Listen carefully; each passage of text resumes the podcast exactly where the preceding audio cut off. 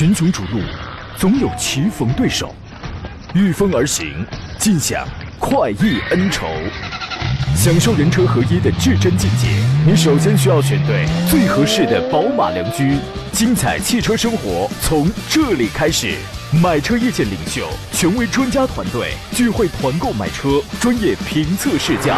主持人杨洋为你客观权威解析。这里是购车联盟。来，诸位，星期二的上午时分，十一点零二分，欢迎各位准点收听山东交通广播为您直播的购车联盟节目。我是杨洋，在济南问候全省的朋友。今天是十一月的最后一天了，明天呢，您就会发现，属于二零二一年的台历啊，您再怎么搓也搓不出另外一张了，是吧？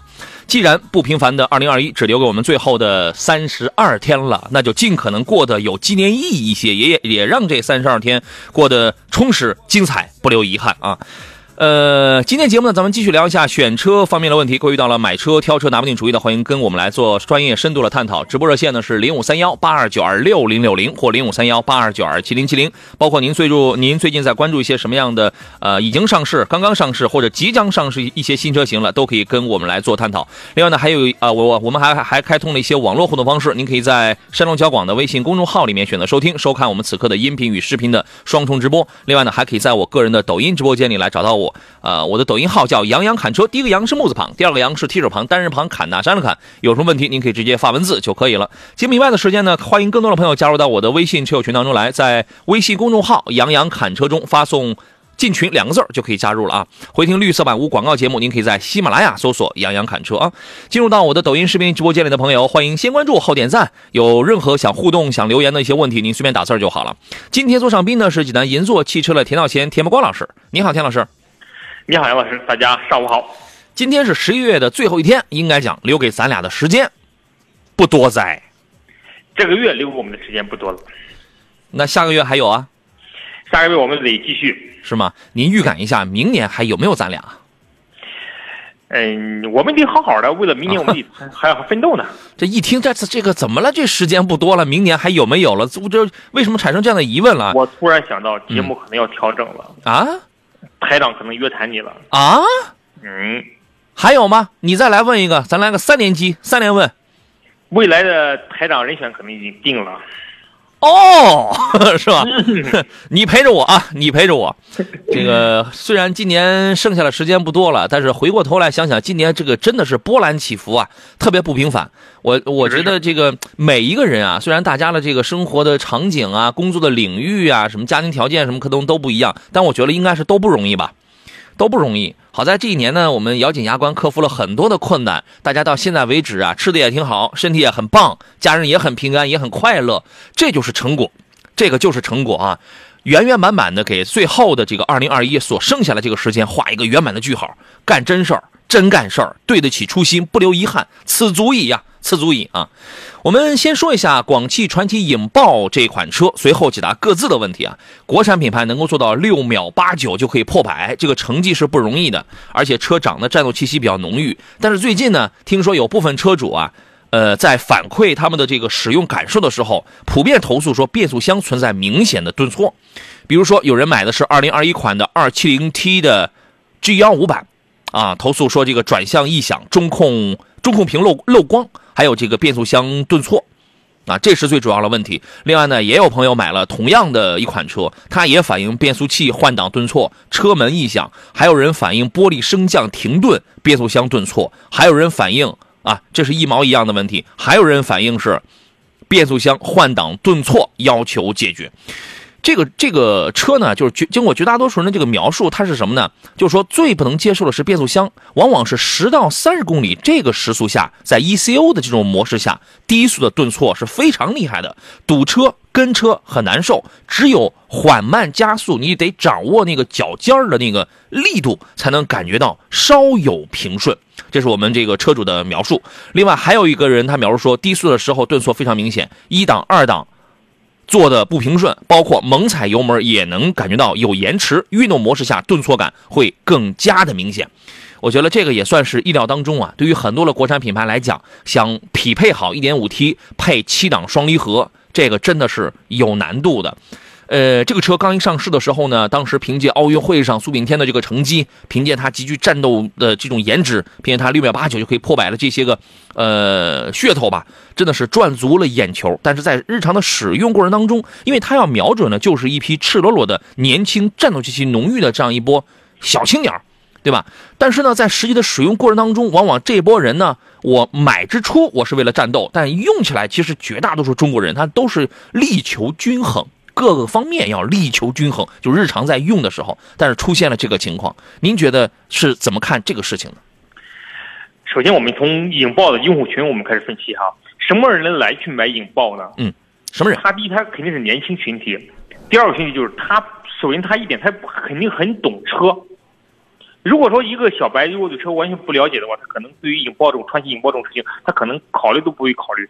首先呢，他有一定的汽车知识，他懂车；第二呢，就是他年轻，喜欢这种大马力二点零 T 这种这种车型。一点五 T，啊，对，一点五 T 这种大马力的这种，相对来说大马力的这种车型是小排量里算是一个大马力的。对，相对来说这马力提供的比较大的这种，所以说它 BOSS 车我们能看到七档双它用采用的变速箱，我们也知道七档双离合。嗯，七档双离合的问题，其实不光这一个车上有这样的问题。很多车上其实或多或少都会存在这种，特别是猛加速的时候，顿挫感一样的啊，这种这种顿挫感。嗯，只是可能这个车调教的可能并不是很明显。就是低速的时候，它的顿挫有有车主反映呢，也是很明显的，在低速的时候，这个它就是一个匹配衔接了这么一个问题。它一定是个匹配的问题，所以说就是你留给他一定的时间，他肯定因为他在追求大马力的时候，肯定会损失一些东西。嗯，我其实我用觉得用不了多长时间，随着上市的时间逐渐加大。厂家肯定会在这方面做一定的调整，特别是在从九万到十三万之间这个价位当中，其实它本还是很有亮点的一款车型的。嗯，是需要改良的啊，是需要改良的。这个车是很有性格、很有特点，但是从日常使用当中呢，它是需要改良的。呃，传奇影豹所在的这个十万元的紧凑级车的市场，是可以说是中国国内竞争最激烈的汽车市场。你什么二十万、三十万，就是这些还得往后排，十万是中国消费市场当中竞争最为激烈的。这个市场当中，你要说合资品牌的话，那好家伙，常青树的什么轩逸、朗逸、卡罗拉、宝来这样的，对吧？牢牢的占据合资里边的市场主流。自主品牌那也是暗流涌、暗流涌动啊。你讲操控的话，那还有领克，还有什么吉利星瑞，还有 MG 等等，应该说是各有特点。那么，其实在中国这个市场当中，绝大多数消费者他需要的是什么？是均衡的车型，不是说我这个车我就是运动性能强，其他的那都不行，不是这样的。那么你看，整个市场当中，凡是那种销量一直长期居高的，大部分都是那种很均衡的、单一特点很鲜明的车，往往它不会走得很远。所以从这个角度出发的话，如果说传奇影豹如果可以把自己的这个匹配程度，呃，再做的再平顺，做的再更好一些，然后从其他各个方面都提升一下自己的这个产品力的话，才方能有，方能有更远的这个未来。啊，所以说，在瞄准这台车的消费者朋友，你要关注一下它这个变速箱的这个这个车主反馈的问题，好吧？还有一个说一下速腾，最近呢问速腾的朋友非常的多，但是大家一股脑的都是问的是，当然了，肯定问的都是一点四 T 的，一点四 T 这台这台发动机呢，现在已经逐步的进入到清库存的阶段了，因为未来呢，大众在国内会普遍用这个 EVO 二幺幺的一点五 T 的这个发动机，全面去取代现在绝大多数的一点四 T 的这个动力。第一个吃螃蟹的是速腾，中期改款的速腾，这个新发动机呢，在今年五五月份已经正式下线了。那么它跟这个 1.4T 的211相比的话，它在账面数据上变化不大。它分高功跟低功，高功是一百六十马力，两百五十牛米。那么这个发动机的低功是一百三十一匹，两百牛米。那么现役的 1.4T 的是是多少？一百五十马力，呃一对一百五十匹，两百五十牛米。所以说高功也就比 1.4T 多了十匹马力。啊，低功甚至比 1.4T 的还要更弱一些，就是就是说，在这个动力数值上变化不大，但是它从技术上来讲啊，它有很多的新技术，比如说主动可变气门、米勒循环，而且最大的黑科技叫做可变截面涡轮技术，就叫 VTG 等等。通过这样的一些个技术的加持呢，可以提高相对来讲更更快的动力响应，而且提高燃油的经济性。所以说，真的不能只看上面数字的啊。那么速腾是第一个吃螃蟹的，包括这一代的速腾，之前咱们也讲过，从颜值啊、配置啊各方面也出现了一一些个变化啊。现款速腾还是一点二 T 跟一点四 T 的这个动力，配一个七档的干式双离合。新款的发动机用上速腾之后呢，呃，变速变速箱是不会换的，还是七档的干式双离合，但是一点四 T 的这个发动机会逐渐去去库存化啊。那么售价有可能会稍微的提高一点，您对于这个排量期待吗？一点五 T 虽然说现在大家还是很陌生的哈，但是大众应该说从明年开始，很多车型都会普遍换装这种新款的一点五 T 发动机，因为它一点五 T 跟一点一点四 T 虽然说从马力上来说没有多大的变化，但是想要的是您刚才说的一样，变化不大。它最大一个变化就是响应国家的这种在燃油经济性的这号召之下，嗯，提高燃油经济性，以及增加了就是它跟七档双离合的这种搭配会更加的顺畅。嗯，就是也说你使整个期待吧响应更快对，更加经济更加省油了。对，期待包啊。括像 A 三的一点四 T，估计很快也会换装新款的一点五 T。对，就是全面的、慢慢的、全面的去一点四 T 化，就是这个，就是这么个意思。主要呢，也是因为国家，你看它在动力，因为你作为这么一个小排量，它不可能无限制的去压榨这个动力，它要的是一个均衡。你想买高动力，那你添钱去买大排量。你你这么便宜的车，我给了你个很好的动力，那我那那我大排量我怎么卖呢？更多的是要去响应国家对于排放还有油耗的这方面的限制。原来我很早之前我就讲过，二零二零年、二零二五年、二零三零年对于车企来讲是步步都是坎儿，但是转化到消费者身上来讲，这是有好处的，因为车企会不断的去去提高你的发动机的技术的。就那么作为消费者，你拿到的是更好的技术，享受到的是更低的油耗、更优良的排放。那么其实每个人都是要受益的，啊，就是这么一，就是反正就是这么个情况。各位你可以期待一下啊。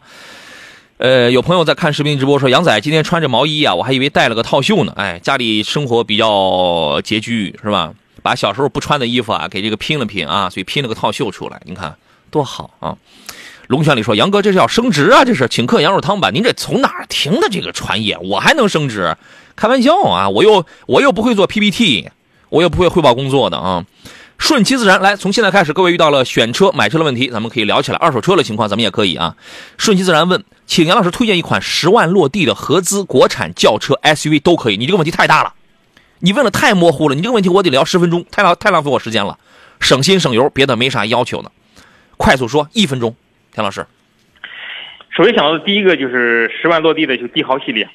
这是国产的轿车，对，国产你就看帝豪，还有吗？合资的轿车的话，你就选像波罗、飞度那种小车型，十万落地。波罗、飞度、威驰、英朗对，这样的国产的轿车，除了帝豪呢，就还有什么这个长安，反正你就瞄那几个品牌。长安的逸动，因为长城、奇瑞这个价位它是不产轿车的，它没有什么好的轿车，你就瞄准长安、吉利什么这样的车子，荣威的，对吧？然后呢，SUV 呢，你要十万落地的 SUV 合资，你千万别看了，你也买不到什么合资，你就买国产，你就在一流的国产品牌里边挑。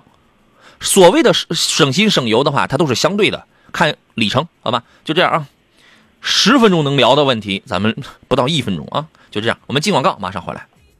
好了，回到节目当中啊，刚才虽然聊得很仓促啊，我为什么讲这个问题要展开聊，得聊十分钟啊？是为了尽可能的想对你负点责，想聊的细一些，对吧？你要是不想对你负责的话，我三言两语咱也能推荐完。当然，人家也很客气，人家还发来四个字呃五个字谢谢杨老师啊。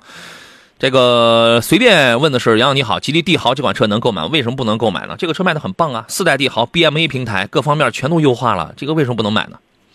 呃，请田老师评价一下这个吧。第四代帝豪应该说是十万以内的这种国产的轿车当中，销销量算是非常好的了。嗯，因为它口碑不错哈、特别是像我们在济南这个城市，它很长一段时间是作为出租车的使用的。嗯，我们知道作为出租车使用的车有两个特点：第一，你要皮实耐用；第二，你要经济。原来的帝豪不经济，尤其原来我们有很多人买那个一点八升的那个油耗稍微高一点的了，对对吧？现在新款的之后，帝豪经过改良之后的帝豪的整个车应该说做的是比较全面的。当然了，你说它有特别优点的突出嘛，它也没有；你说它有明显缺陷嘛，它也没有。其实就这种车型，往往能卖得好，能卖得长久，这也是为什么帝豪这几年一直卖的还不错的原因。对就是各方面质量比较均衡，比较均衡啊。你肯定你用着用着，你用了年头久了，你肯定能找出一些细小的一些小毛病来。但是总体质量来讲的话，讲品牌力，讲这个市场表现，讲这个大件的稳定性上来讲，这个还算是不错了呢。啊，而且 BMA 平台上出来这个，我排量不大，我就一点五升，我讲究油耗，但是整个的做工提高了很大，提高了很精致，比你原来在路上看到了那那种什么叫 EC 七幺五、EC 七幺八那种好太多了。哎，它平台都换 EV 系列的，它属于它早期的产品。，对，对现在其实已经优化了很多了。是一几年的，一三年左右的产品吧，对。一零一一一一三年左右的，那个时候就太老了，油耗有人也反映也是稍微高一点，好吧？呃，张升起的问题是途观 L 跟 CRV 怎么选择呀？这俩车首先要看你的价格预算的问题。途观 L 呢，说实话，我个人现在只推荐三八零，三八零的售价在二十五六万上。那么这个价格你要买 CRV 的话，好家伙，配置你能顶天了。你要先告诉我，那么 CRV 现在你如果不是买混动的话，那么你就瞄二十左右的一个 1.5T 的，那么这个价位对应的就是一个330的途观。如果是这两个型号比的话，我建议你就买个 CRV 就得了，因为330的这个这个大众的话，我还是会担心有 GPF 的问题。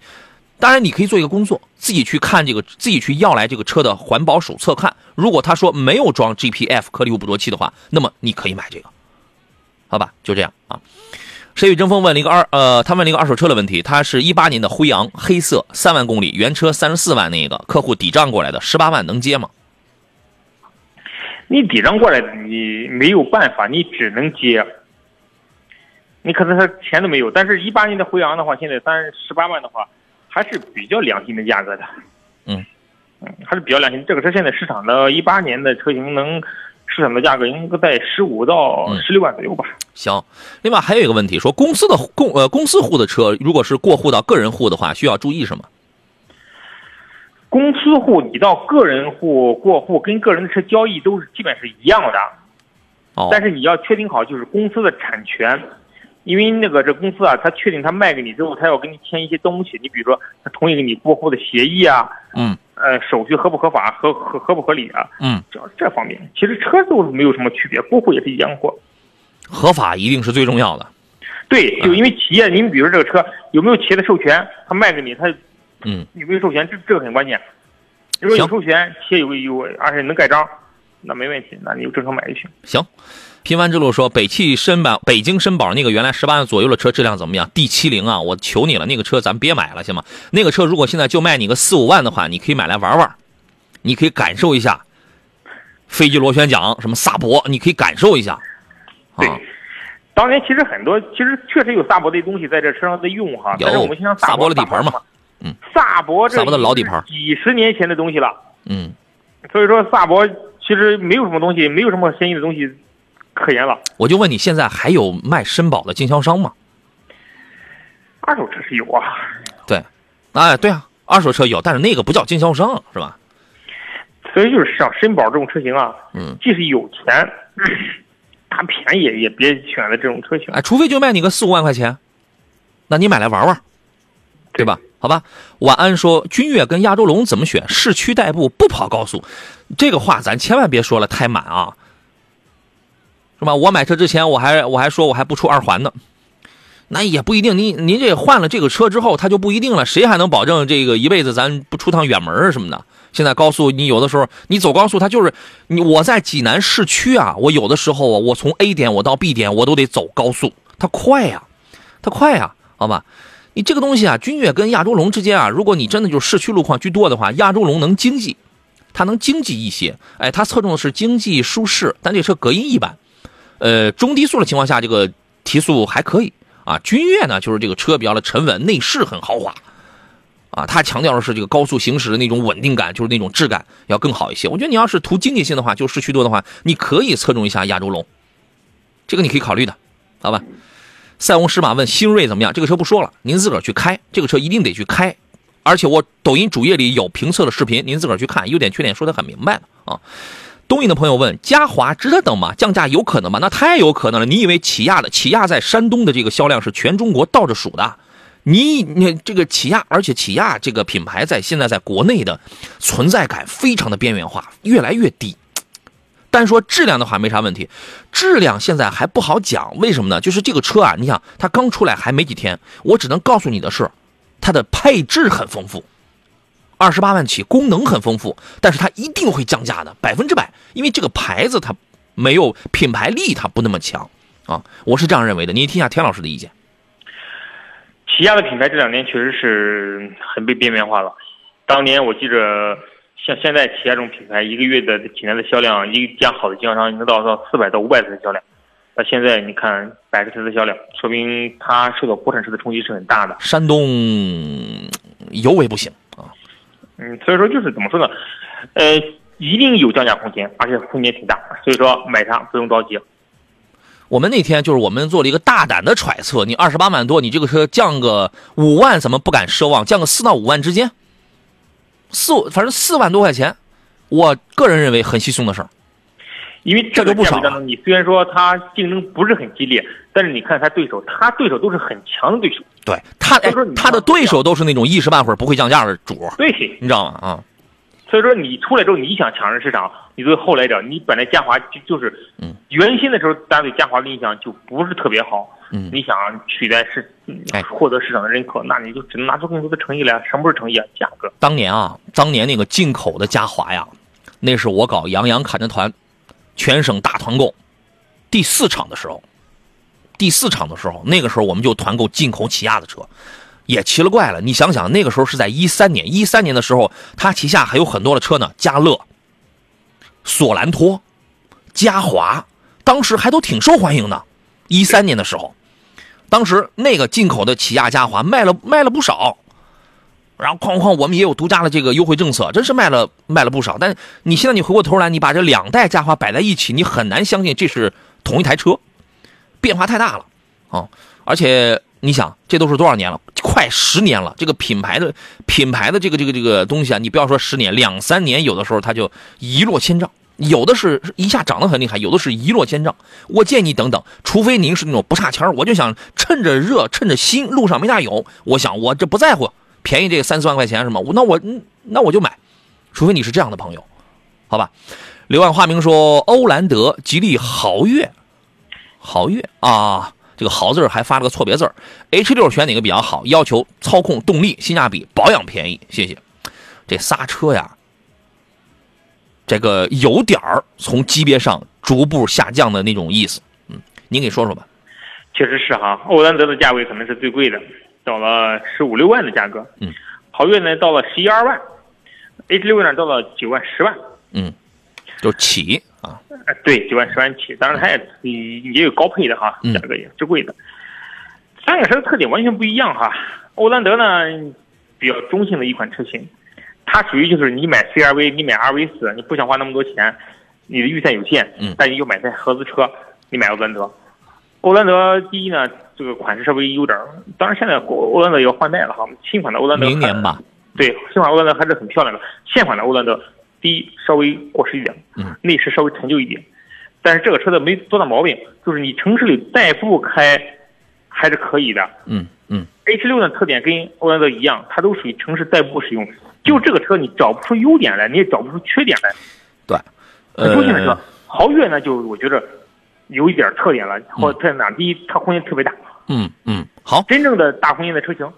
好啊，空间上还是有优势，但动力性稍微弱一点哈。行，我来补充一下，刚才问了那哪几个车？欧蓝德、吉利豪越还有 H 六。首先你要动力好的话，因为我不知道你具体要花多少钱，包括你的排量是什么。这里边动力最好的是车相对小一点，排量尽可能拉高的 2.0T 的 H 六，它的动力要好。它的动力基本上就和一个欧蓝德2.0升的价格，这个是持平的。但是它的空间在这里边是小的，空间最大、实用性最强的是一台 1.8T 的吉利豪越，后排铺平之后一两两千四百五十升，这个实用性是仨车里边最好的。那么在这里边保养相对便宜点的是欧蓝德，尤其你买一个，因为你我估计你就买一个2.0升的低配、次低配的，就是这种欧蓝德，2.0升的油耗也不高，技术老归老，但单次保养便宜。群雄逐鹿，总有棋逢对手；御风而行，尽享快意恩仇。享受人车合一的至臻境界，你首先需要选对最合适的宝马良驹。精彩汽车生活从这里开始。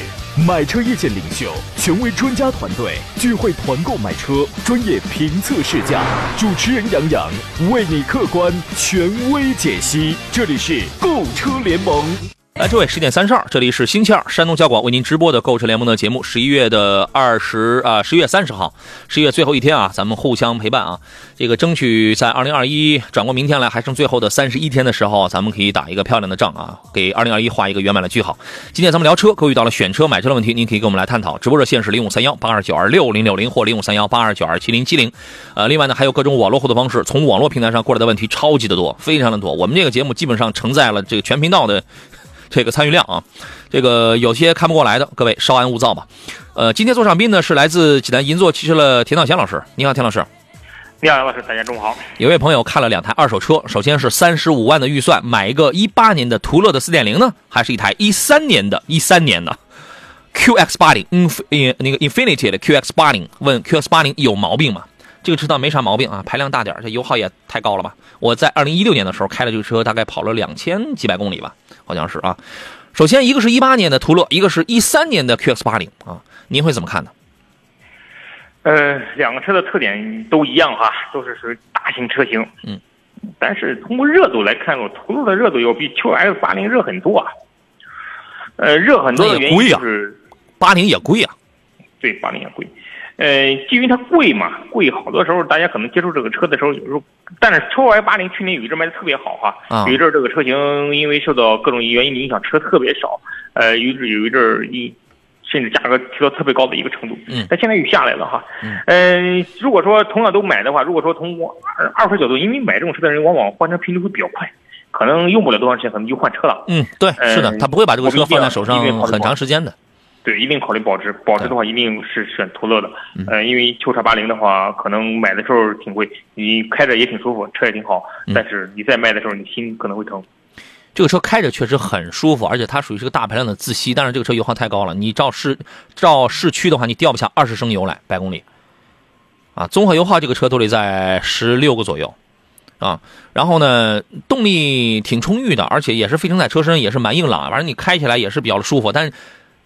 这种二手车呢，你就尽可能的买一个什么呢？年限近一点的，里程短一点的，车况好一点的，使用成本稍微低一点的。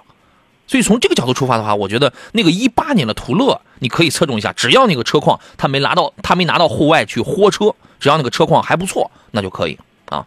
有两位朋友同时问到了沃尔沃的 S 九零，一位是问这个车能说一下吗？还有一问呃，还有一位问怎么样？费油吗？这个车不会。多费油的，你这个市区油耗综合来又十个十个冒点头，十个上下呢，啊，您对于这个车的评价如何？并不费油哈，还是相对来说比较经济的车型吧。嗯，嗯，还是不错的。S 九零现在全面换 B 五了，换了 B 字头之后，这个优惠没有像原来 T 字头的那么的大，但是它最优秀的有三点吧。第一是性价比比较高，因为它是一个中大型尺寸的这么一个轿车，侧重于商务用啊。但是呢。其实它比什么？它跟这个五系呀、A 六啊、E 级呀，就是这样的级别相差不大，一个档次，或者我比你在级别上要稍微要近半个身位，但是呢，我的价格比你真的要便宜很多，要便宜太多了。所以这个是它第一个优势，叫性价比高。第二个呢，内饰的做工相对来讲还不错，还算是环保，属于是简约了那种风格。但你只要能接受它的中控台那个稍微丑点了，是吧？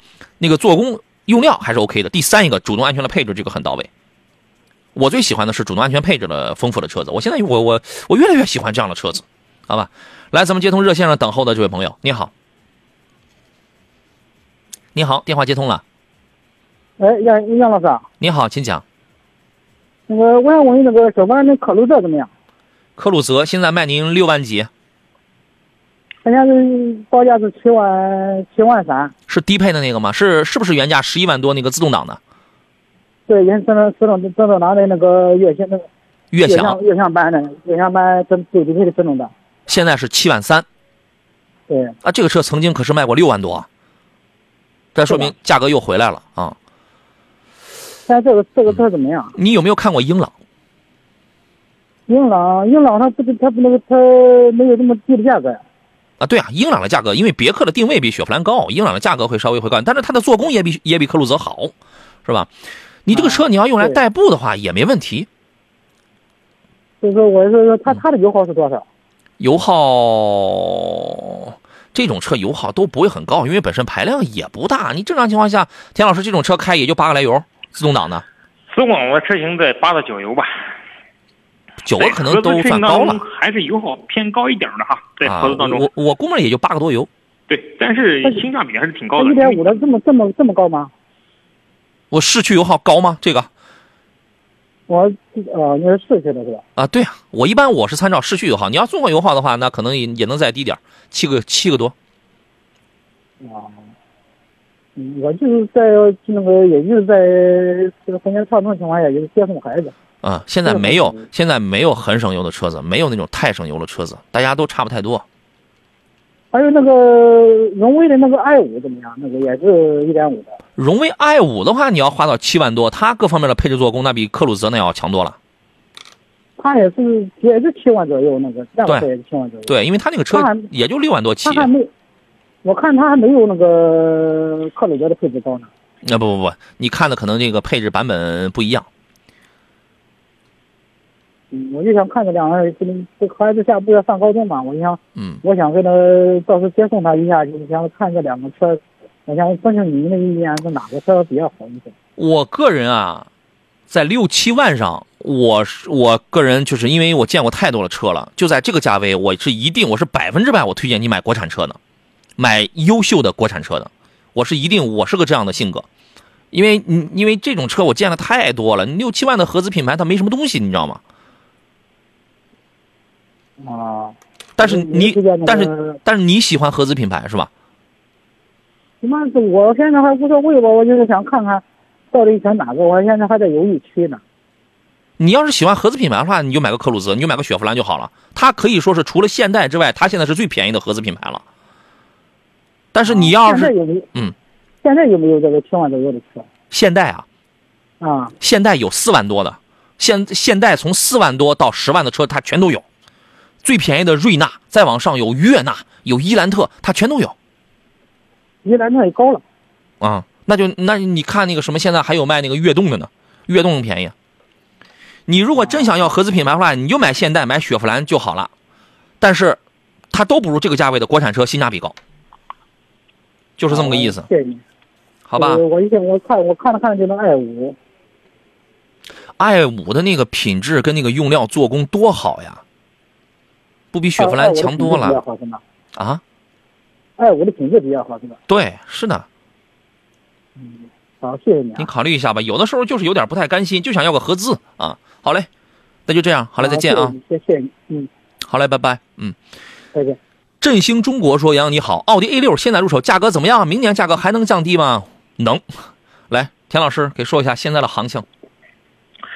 呃，现在的行情应该说比十十月份啊，比九月份啊行情都要好哈，因为说这个月随着市场的不断调整，价格回落的速度还是还是很快的。嗯。但你说以后能不能再降价，这个我们不敢去说。但是我们觉得以这种大趋势看的话，降价这是趋势。嗯，这个挡不了。那您说说现在的这个这个这个这个行情？现在的行情的话，应该说普遍的行情能优惠到十个点左右吧，应该差不多。十个点左右啊？嗯，普遍的吧，反这正个别地方是全款的价格还是分期的价格啊？呃，这个差不了很多，分期全款的价格基本上现在没有什么多大区别。嗯，行，那就这样了啊。呃，随心说颗粒物捕捉器咋说？你想咋说呀？这个我已经说过很多次了。哈 快乐说昂科威 S 的 GS 这个车怎么？这个车是广州车展刚刚发布的，我也是前两天我刚看到了这个车。呃，现在的起步价格要稍微要高一点，我我记得是二十三左右起的是吧？昂科威 S 的 GS 版本，它在做工方面颜值稍有变化，但做工方面有一些提高，2.0T 配 9AT 的这个。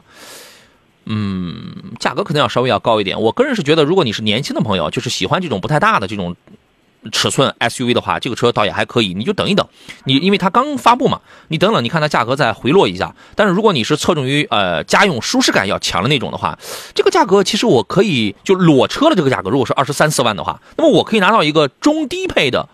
一个昂科威 Plus，因为我觉得那个尺寸更大，舒适性要更强，它的操控性是不如这种同家族当中尺寸稍微紧致一点的这样的车子，但是它的这个舒适性明显它是提高的，啊，这个你要是喜欢这个 GS 版本的话，你就等，你就等它优惠啊。德州六标说，杨老师，特斯拉的毛豆怎么样？毛豆几呀、是毛豆三呢，还是毛豆 Y 呀？对吧？这个您得说一下，包你包括你是 Performance 全轮驱动版本，还是后轮驱动版？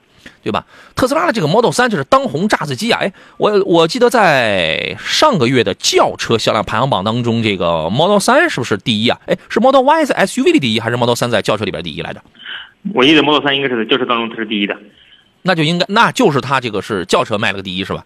嗯，这个车呢，怎么来讲？实话实讲啊，你你到舱内呢，Model Y 的这个舱内的感觉要更好一些，中中控都一样，但是整个穹顶的那种玻璃那个感觉，包括车外观的那种车风，你感觉哎还挺帅的。但是你坐在 Model 三里边，你就觉得这里边怎么有点光秃秃的，就是很简约、很简洁。而且现在你买的话，它是给你怎么着？是预留 USB 充电口，因为它缺芯片，后期这个功能再给你再给加装，是吧？那就这意思。但是呢。呃，这个车你要比什么内饰功能的配置豪华跟做工的话，我觉得这个不是它的强项，但是人家的强项是什么呢？田老师，嗯，其实特斯拉在强项最大强项是它电控哈，嗯，就是它电控做的还是非常不错的。你比如说，同样是一百千瓦的电机，可能在特斯拉上电控做的好的，可能续航能到四百多，甚甚至五百多的续航，但是可能别的车呢，可能只能做到三百多的续航。其实就是特斯拉它能跑五百多的地方是它的电控，对，它能跑五百多。三电系统它做的还是比较不错的，另外还有一个它的性能，包括它的这个什么 OTA 的，就是这套理念，它把所有的功能全集成在那个中控屏上，而且网络上之前不是不是不是还有人还做过实验吗？中控屏即便是黑了屏之后，这个你的驾驶功能它是不受影响的。就是你如果我你会发现很多开特开这个特斯拉的人啊，他有的时候啊分两类人，第一呢他是要彰显一些个身份，他是为了获得车以外的一些个东西。他要获得那个溢价的这个品牌价值的东西，二一个呢，他是要舔尝这个性能，啊，它分它分很多的版本，你正常情况下最低那都六秒多，六秒，这这个就可以破百，你来个后轮驱动版本，我我觉得这个还是你可以去试试，你可以试试啊。起点说奔驰的 G L B 二零零一点三 T 的怎么样？这个车我在我的字典里就不太推荐啊。正儿八经的，只要新款的 G L C 刹车异响这事儿控制住了。你你搞个这个，你弄个 G L B，田老师您给说说吧。是 G L B 吗？G L B，G L B 二零零。如果说是个小姑娘哈，如果说是是个小姑娘，嗯，好糊弄，好糊弄哟，是吧？她不懂车，他追求的是品牌啊，追求的是颜值嘛。其实这车，实话说，颜值还是不错的哈。嗯。呃，如果小姑娘或者是小伙子对车不是很懂，但是需要一个豪华品牌来为自己。加持身份，这这种人太幸福了，可以的。这种人太幸福了。你这个，你就是在不懂的情况下，这种人他就很幸福。你要知道的话，你会发现，哦，他跟八九万的雷诺克雷宾是一样的底子，一样的技术。你这玩意儿是吧？好了，诸位，时间很快，马上来到了今天最后一段的节目当中了。刚才我们有一位朋友在视频直播间里问了一个什么车？马自达的路拉拉问的，马自达的 CS 杠八，就是这个车现在可能还有在销售吗？是吧？但是确实是它挺平顺的，挺舒适的，也挺实用的。但是应该说现在属于是一个过气车型啊，请田老师来评价一下这个吧。CS 八确实是一个过气产品了哈，它的过气主要体现在几个方面，第一是你的。整个设计过时了，就也说整个车看起来之后是属于一看就前几年的产品。嗯。第二呢，就是你的整个科技化的东西啊、电子化的东西啊，也应该说也属于四五年前、五六年前的产品。呃，所以就是同样价位当中，你选择你买它，你还不如我们刚才提到嘉华这种车型，你等等它，你买的嘉华开了。嗯，就这种车现在新车还有吗？嗯，可能某些地方还能买到。库存呢？嗯，差不多。哦，但是这个车呢，实话实讲啊，确实是过了，过了这个。一看那个内，大家一看就是走进这个车的内饰，你就看到哦，一看就属于接近七八年、八九年前的产品。对对对，当年啊，当年我们开这个车的时候，那是多少年前？当时觉得哎，动力不是很澎湃，但是它挺挺平顺的，它挺平顺的。然后呢，空间也大，就是有点 MPV 的样子，有又它又是个 SUV 的风格，然后啊对，然后就是整个的实用性啊，反正坐人也都除了那个头顶子低一点之外，坐人也反正也是不舒服，呃，这也也是挺舒服啊。但是现在来讲，这个车这个产品确实是过了啊。还有朋友问，一一年的宝马三二零值得买吗？你得看车况呀，对吧？你得看十年前，十年前当年那个开三二零的那个小伙子把这个车弄成什么样了？他是个棘手的车了。好吧，也是十年了，我觉得也也到了出问题的时候了。看车况，呃，还有人问昂克旗怎么样？老人开，老人开这个车呢，舒适性没问题，但是得让老人得心里有个提前量，因为这个车的刹车很软，制动距离比较长，刹车比较软。通用本来的油门跟刹车的行程就比较高，你它这个车的刹车，你就是踩下大概四分之一左右的时候，你感觉不大到，你得继续踩，啊，它这个行程比较长。制动比较软，所以老人你得适应这个东西。但这个车的性价比啊、舒适性这块是没得挑，啊，您是怎么看这个车呢？老人开两方面哈，你要看老人多大年龄。如果说年龄偏大了，在近六十岁以上，九十多了啊，那你就不用买这个车了，作用太大。万一老人技术好呢？呃，技术好开了一辈子如果说技术好，那没你没问题。但是如果技术不好，就不要买它，因为太大了之后，嗯你开了之后不会很舒服。嗯、主要是停车、停车啊、放车啊，加上嗯老人年纪大之后可能容易着急。对，开起来也有这个视觉上的盲区啊。对，而且这个车有个特点，就杨老师您刚才举的例子，就是它油门踩了之后啊，它反应比较慢，嗯，是这个车型普遍的特点。因为这种车型它提起速来之后可能会比较好，哎在起步阶段因为太大了，对，动力性比较弱。所以它加了一个四十八伏，加了四十八伏之后呢，你还能感觉比原来没加四十八伏的时候，比二二款之前的车还能好一点儿。你感觉哎，这个油门还稍微灵敏了一滴一丢丢哈，但是整体变化也不是特别大，好吧？我建议你让老人去试一下这个车子啊。岁月静好说，探岳的颗粒物捕捉器有什么最新的消息吗？有啊，前段时间的最新消息不就是给你刷软件、刷程序、拉高转速吗？然后给你换隔热瓦啊，这个不就是最新消息吗？就是打补丁吗？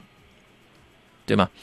张峰问的是库斯图这个车怎么样？哎，这个车它的我觉得性价比还是可以的，除了这个内饰的做工这块有有待商榷啊。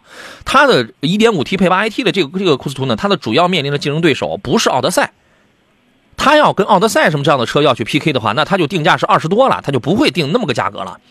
它的对手是国产传祺 M8、荣威 IMX8 它是这样的，颜值、品牌取胜啊。您对这个车的真实评价如何？呃，起步价格我记得当时是十七万多的价格哈，确实是从起步价格的话，应该说确实是很低啊，应该说最便宜的合资的 MPV 了。嗯、它瞄准的其实真的是像买 M 八的这样的最便宜的合资的大点儿的 MPV，它下边还有途观呢，啊，还有途安呢，是吧？它比途安的性价比要强啊，它怎哎么它比因为这个车毕竟大嘛，对，它实用性强。对，而且这个车的价格估计用不了多长时间，它还会有跳水的空间。你提完水之后十五六万买的这个车真的不错，还可以。嗯，排量不大。这个这个车目前我们还没有还没有开过。对于呃它来说要求不能太高了啊，因为嗯动力在这儿放着。对，因为你像同价位的这个国产里边动力呢，都是 2.0T 配 8AT 的。对，你算一算，2.0T 2.0T 在那个荣威 iMAX 八我们开过嘛，它那个动力也不算是很澎湃，但是人家很平顺，动力够用，而且很平顺。你看它那个是 2.0T 配一个爱信 8AT 的这套动力组合，我们都不敢说它澎湃，只能说它是哎挺平顺。我开上去，我坐好，我坐三四个人之后，我觉得还够用，它不拖沓，是吧？他说发动机怎么样？发动机没问题，因为它这个发动机已经早就用在什么时代索纳塔呀、凯酷啊，那个 1.5T 的，甚至途胜 L 啊什么这样的车上早就用上了。这个它这个不是什么新东西啊。青岛的朋友说：“杨你好，刚才看了一台零九年十二月份的天籁，车况非常好，五万的价格是不是贵了点儿？您觉得呢？如果车况非常好的话，五万也不贵，因为这种车型啊，买买的就是车况，它已经很老了。但如果车况好，再陪你开四五年也没问题。价格呢？价格五万块钱再离谱吧，也不是说特别贵，有点离谱，但不是特别贵。那不离谱，哦哦不是特离谱，在范围之内吧，因为它车况好嘛，车况好，哦如果加上小里程，五万块钱左右，这买它玩这玩几年，哦再开两三年还能卖个三万多。中华预言真是博大精深，哈哈。一生平安说：“你好，老师，第五代途胜可以入手吗？现在就是现在的 1.5T 的那个，那个是第五代是吧？有时候第几代啊？我跟你说，这个当我们信息量？这说不说不准第几代当。我们脑子里边信息量就是装的东西太多，你有时候你真记不清谁是第几代，谁是第几代，你知道吗？这个呢，它你看它跟这个库斯图它不一样，因为库斯图面在这个在在在它这个价位面临的对手很少，它这它要去打错位竞争，它面临的很少。但是途胜呢，它面临的对手它就多了去了。在这个价位，你看啊，小排量的德系的 1.4T，日系的 1.5T、2.0升，你会发现2.0升、2.5升什么就是这种马自达什么这样的啊。然后呢，2.0升的更多了，什么三菱的、呃丰田的，1.5T 的什么本田的什么这样的，呃还有那个日产的，还有那个什么通用的，就是它夹在这里边，这个对手它就很多了，所以就怎么讲？你觉得还能显出它来吗？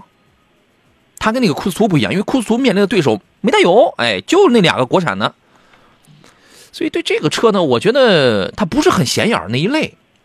从总体的实力上去讲，我所谓我所指的显眼，不是说你理解的什么长得漂漂不漂亮，不是那个。整体实力上去讲，你说我我差不多的这个价格，我能搞一点，我也能搞一点五 T 的卖的很好的，我也能我是能我能搞二点零 T 的，二点五升的，你像二点零 T 的什么那个那个探界者，二点零 T 的福特锐际，你看哎价格也都差不多啊，所以你说哪儿靠哪一点能显出它来？我不知道我这样理解对不对，田老师？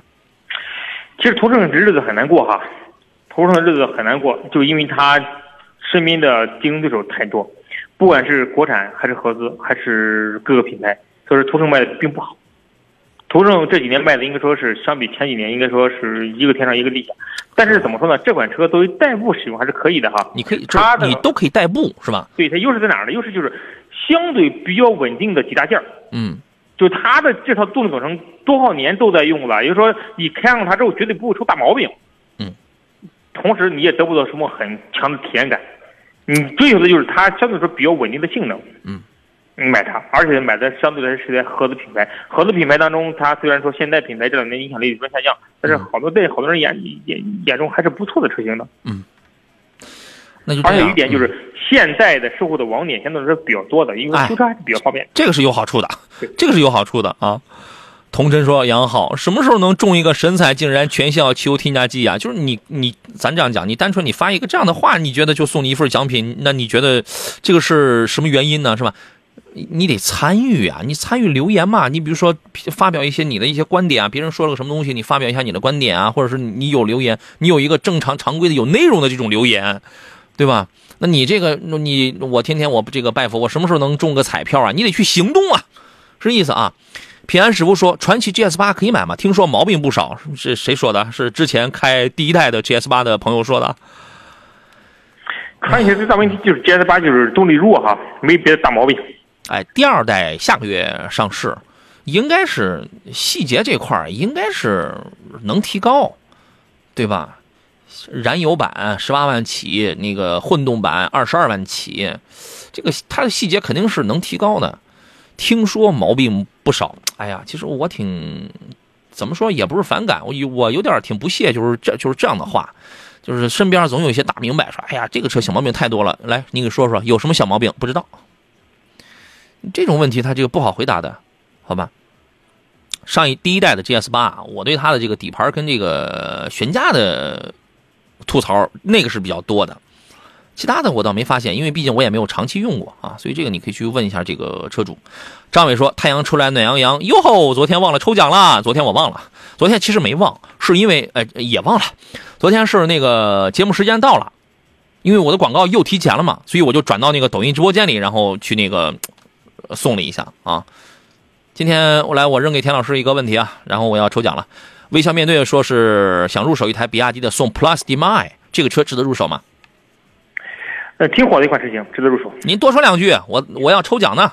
哦，那没问题啊。DMI 应该说是现在 什么人这是？比亚迪当中卖的现在走量走的算是最好的一款车型了吧？哦，所以说综合性能还是可以的，而且哦特别省油，特别经济，续航里程又长。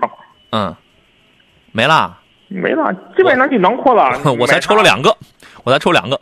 平淡才是真说，杨老师你好，八万元左右的自由光与比亚迪唐二手车哪个合适？要求结实、空间大、低故障。Thank you 啊，买个唐的新车吧，不要买选自由光的二手车了。唐的新车贵啊，他现在就是准备我我我我揣着八万块啊。那八万块，如果说你非要买八万块，你买自由光也可以，但是为什么非要选自由光呢？你选个啊，可能年限近一点，你选个二手的途观啊、CRV 啊、RV 四啊这种车型，八万块钱也能买到了。嗯，所以说就我其实我不太建议大家选择二手的像自由光啊，就是像这种指南者这类车型，因为它的故障率真的挺高。好吧，呃，送出今天的几份奖品，一份神采竟然汽油添加剂参与奖要送给我们抖音直播间里的雨丫头啊，还有三份江小红辣椒酱分别送给平淡才是真、叫我马先森，还有顺其自然。四位朋友啊，来到我的洋洋侃车的抖音账号当中，给我发一个私信，发了您的时间地址就可以了。今天发啊，过期不候啊。这个今天节目到这儿了，再次感谢田老师，咱们下回见，拜拜。好的，下回见，再见。感谢诸位，节目以外的时间咱们通过网络平台联系，明天十一点再见。